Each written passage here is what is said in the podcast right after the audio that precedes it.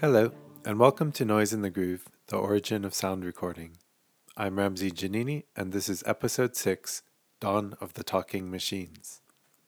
In the last episode, we heard how, in its time, the phonograph was considered as an amalgamation of two important technological trajectories.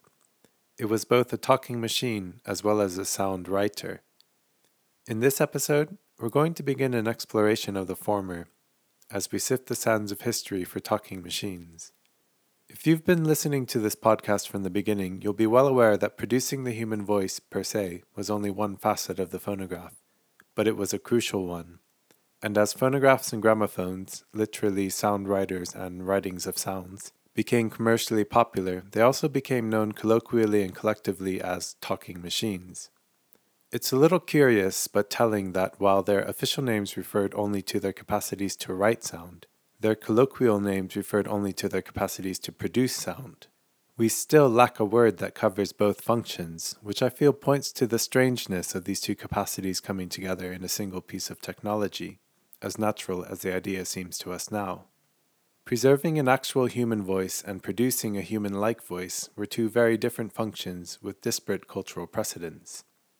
That being said, preserving voices was such a bizarre capacity that it had very few such precedents. Nevertheless, in the early history of phonography, a few stories would come up. One tale frequently told in relation to this aspect of the phonograph was an incident from Rudolf Erich Raspe's The Surprising Adventures of Baron Munchausen, where music gets frozen in a horn. In the story, as the frozen horn thaws, marches and popular tunes ring out as they were originally blown.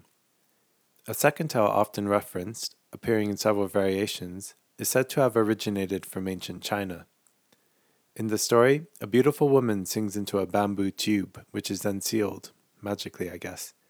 One thousand years later, the tube is unsealed, and her song rings out as originally sung. A similar story told of an ancient Chinese wooden box that stored whispers and voices indefinitely. But in all of these stories, the voices and sounds were only heard once more and there's no such story that I've come across where the stored sounds could be repeatedly played. I think this points to just how new and strange it was that the phonograph could repeatedly play back past sounds. But while the idea of storing or preserving sounds may have had a rather limited cultural history, the idea of a talking mechanism had a deep and rich history. In a sense, this trajectory has continued and is becoming increasingly relevant as time marches on. We have a desire to speak to our machines, and we want our machines to sound like us. This technological space of lust and narcissism is excellently captured in the film Her, where the protagonist in a dystopian future of sorts falls in love with his operating system, a sort of Siri meets Scarlett Johansson. The film pinpoints how natural it is to be seduced, both intellectually and sexually, by the human voice, and it reminds us to think about what exactly is going on when we sincerely or even jokingly thank technologies like Siri or Cortana for helping us out. I think Her compares interestingly with Kubrick's 2001, A Space Odyssey, where in contrast to a warm and loving world of interiority, 2001 presents a speaking AI as a cold and clinical exteriority, a peculiar menace that's at once from us in its construction as well as in its enjoyment of chess and polite conversation but also an entity that will calmly kill us in the service of its own developing sense of logic and duty. Hal sings the song Daisy Bell as its life processes begin to shut down, a tribute of sorts to the fact that Daisy Bell was the first known song sung by a computer. In 1961, an IBM at Bell Labs was programmed to sing the song as a demonstration of the outcomes of their speech synthesis research. Arthur C. Clarke, the author of the book that later became the film 2001, is said to have been at one of these demonstrations, and later chose to reference that cutting edge technological moment in his book. One interesting connection to our story is that Daisy Bell was also one of the first songs sung by the phonograph. The song was originally written in 1892, and it was recorded for cylinder as early as 1894, in a recording that still survives. Let's listen to a bit of that recording just to get in the mood.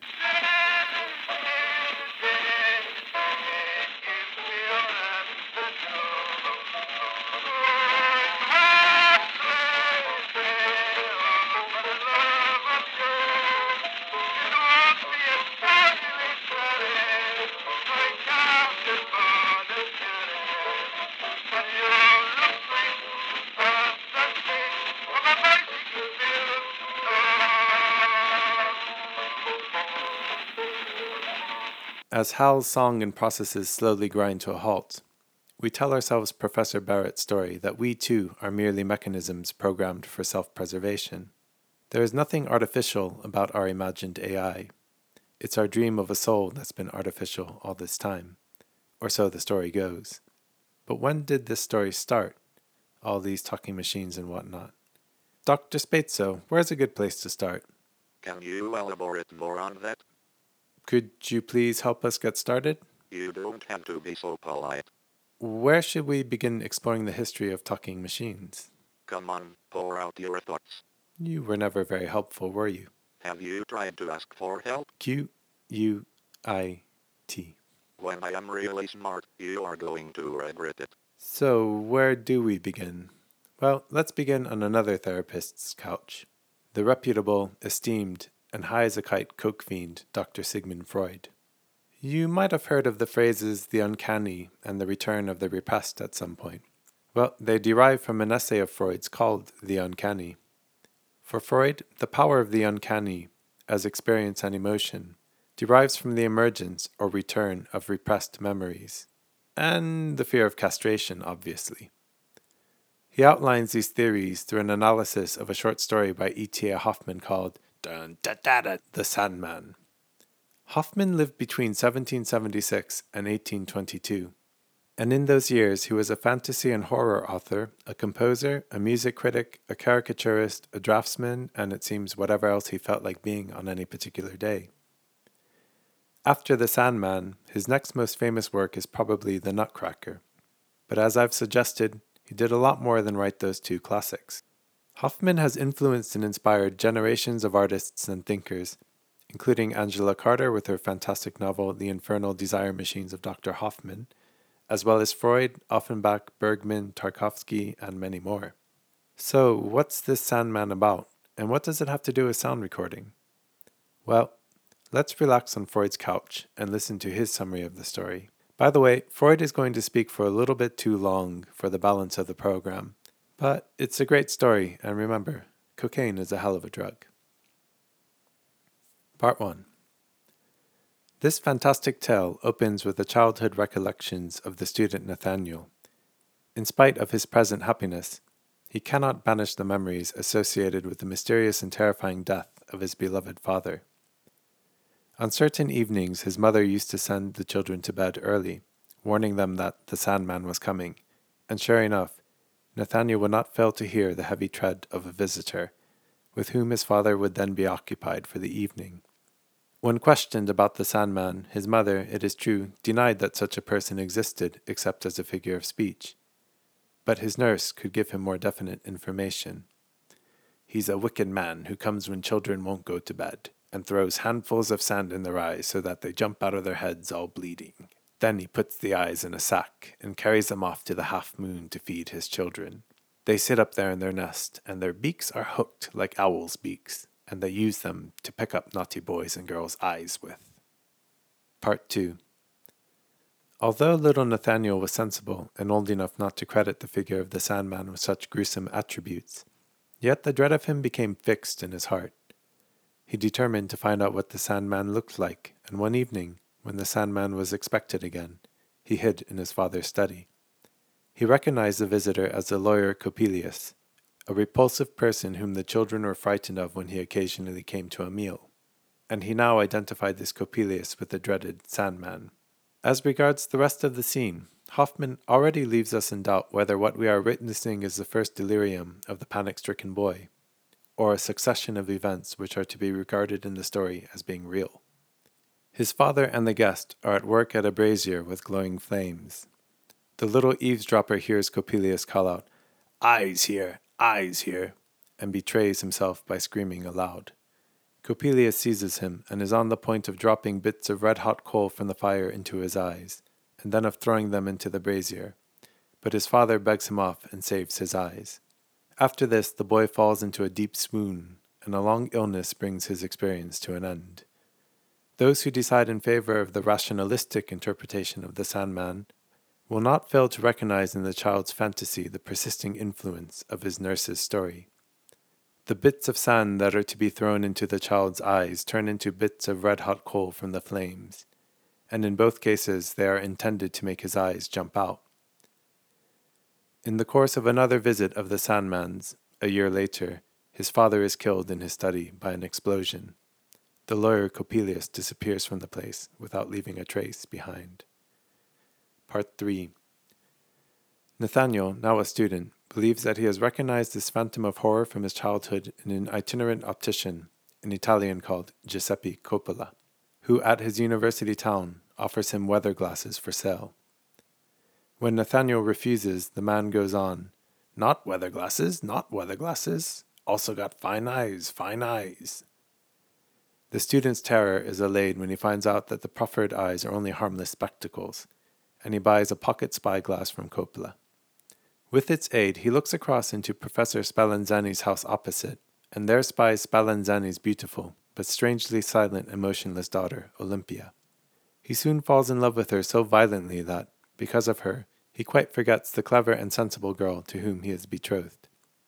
But Olympia is an automaton whose clockwork has been made by Spallanzani, and whose eyes have been put in by Coppola, the Sandman. The student surprises the two masters quarreling over their handiwork. The optician carries off the wooden eyeless doll, and the mechanician Spallanzani picks up Olympia's bleeding eyes from the ground and throws them at Nathaniel's breast, saying that Coppola had stolen them from the student. Nathaniel succumbs to a fresh attack of madness, and in his delirium his recollection of his father's death is mingled with his new experience. Hurry up, hurry up, ring of fire, he cries. Spin about, ring of fire, hurrah! Hurry up, wooden doll, lovely wooden doll, spin about. He then falls upon the professor, Olympia's father, and tries to strangle him. Part 4 Rallying from a long and serious illness, Nathaniel seems at last to have recovered. He intends to marry his betrothed, with whom he has become reconciled. One day he and she are walking through the city marketplace, over which the high tower of the town hall throws its huge shadow. On the girl's suggestion, they climb the tower, leaving her brother, who is walking with them, down below. From the top, Clara's attention is drawn to a curious object moving along the street. Nathaniel looks at this thing through Coppola's spyglass, which he finds in his pocket, and falls into a new attack of madness. Shouting, Spin about, wooden doll! He tries to throw the girl into the gulf below. Her brother, brought to her side by her cries, rescues her and hastens down with her to safety. On the tower above, the madman rushes about, shrieking, Ring of fire, spin about! And we know the origin of the words. Among the people who begin to gather below, there comes forward the figure of the lawyer Coppelius, who has suddenly returned. We may suppose that it was his approach, seen through the spyglass, which threw Nathaniel into his fit of madness. As the onlookers prepare to go up and overpower the madman, Coppelius laughs and says, Wait a bit, he'll come down of himself. Nathaniel suddenly stands still, catches sight of Coppelius, and with a wild shriek, Yes! Fine eyes! Fine eyes! flings himself over the parapet. While he lies on the paving stones with a shattered skull, the Sandman vanishes in the throng. It's a story of warning, of the capacity of technology to seduce and bring ruin. And like her in 2001, it's a story about an increasingly thin line between humanity and machinery. Hoffmann didn't create Olympia out of a vacuum. She was born into a world fascinated with the capacity and potential of machines to imitate and even replace organic life. Moreover, people of his world weren't just writing about automatons, they were building them too. The history of automatons is incredibly rich and deep. In Christian and Islamic traditions, the idea can be traced to Hellenistic Greece. The Greeks were fascinated with mechanisms and automatons, which featured both in their mythology as well as technology. One of the most amazing surviving, more or less, pieces of really all of history is a mechanism from Hellenistic Greece known as the Antikythera mechanism, which is essentially the first known analog computer. It seems to have been used to make complex calculations of the movement of astronomical objects. However, while computing was put on hold for a couple thousand years or so, the fascination with automatons lived on and flourished in both the Islamic and Christian empires that followed, to say nothing of equally rich traditions in ancient China, India, Japan, and in many other cultures as well. Perhaps as a tool using species, we have some sort of innate obsession with at least thinking about, if not constructing, robots. The automatons of the 18th century were complex and expensive pieces of machinery, and their makers, well, the most famous at least, would make livelihoods out of either winning the patronage of a noble, creating exhibitions with their inventions, or both. With respect to the long tradition I've mentioned, the automatons of the 18th century started doing something new. They began to replicate not only the outer appearances of life, but also its inner functionality.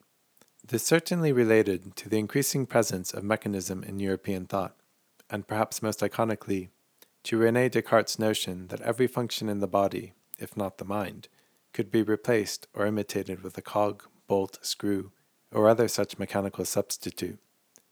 These ideas would lead to Jacques de Vaucanson's famous digesting duck of 1739.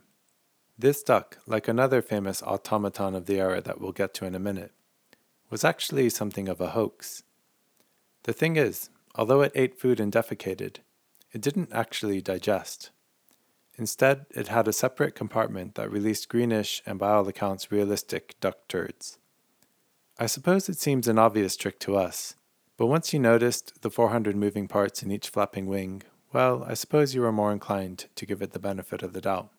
In contrast with the wonderful world of writing, bell playing, cuckooing, and moving automatons that had come before it, this duck, at least ostensibly, was imitating an internal bodily process. Some 30 years later, Wolfgang von Kempelen's The Turk, the other great 18th century automaton hoax, would suggest a mechanical reproduction of that holy grail of internal processes, thought. Von Kempelen lived between 1734 and 1804 and in that time he was an author, inventor, composer, engineer, poet, artist, and architect. He is best known for two of his inventions. The first of the two was the Turk, which was presented to Maria Theresa of Austria in 1769. She would have seen a mechanical head and torso dressed in Turkish attire sitting behind a large cabinet. On the cabinet sat a chessboard, and from 1769 until its destruction by fire in 1854, the automaton played and defeated almost everyone who challenged it to a game of chess.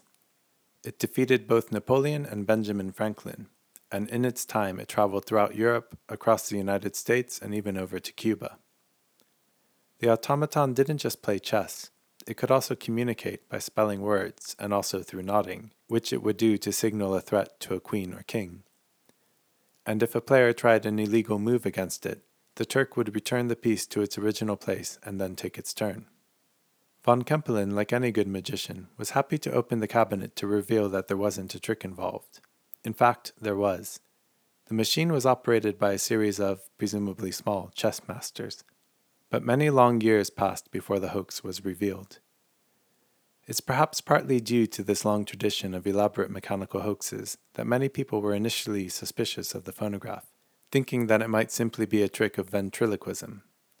But all things being equal, I perhaps would not have mentioned the Turk in this podcast were it not for the fact that as soon as von Kempelen finished the Turk, he began working on a speaking machine. Whereas the Turk only took six months to construct, his speaking machine took 20 years, the rest of his life. Von Kempelen took the path of imitating speech as it leaves the body, which led him to construct an apparatus involving bellows, bagpipes, clarinet bells, reeds, and many more intricate parts. He would have been familiar with the legends that Albertus Magnus and Roger Bacon had succeeded as far back as the 13th century in creating speaking automatons, and that their machines had been deemed devilish and dangerous by church authorities, who sent goons like St. Thomas Aquinas to find and destroy them like some sort of monastic blade runner. Hmm, there might be a film there. They were great stories, but they only provided inspiration and weren't any help in any practical sense. He more or less had to start from scratch, and after long years of study and trial and error, he constructed a machine that could replicate both vowel sounds as well as consonants, and with a skilled operator could speak complete if monotonous phrases in French, Italian, English, and German. Von Kempelen died shortly after exhibiting his final version of the speaking machine in 1804 which he released along with a 456 page book outlining his discoveries and research, including every technical aspect of his device. While contemporaries of Kempelen had also achieved limited success in similar areas, It was von Kempelen's body of work that would largely inspire the next generation of obsessive men to take up the cause of the speaking machine. In the next episode, we'll find out who picked up a copy of von Kempelen's tome and carried his torch into the dark future. As ever, if you have any comments about anything you've heard in this episode, please post them on the website at noiseinthegroove.com, and you can also send me a personal message there. But for now, so long, and thank you for listening.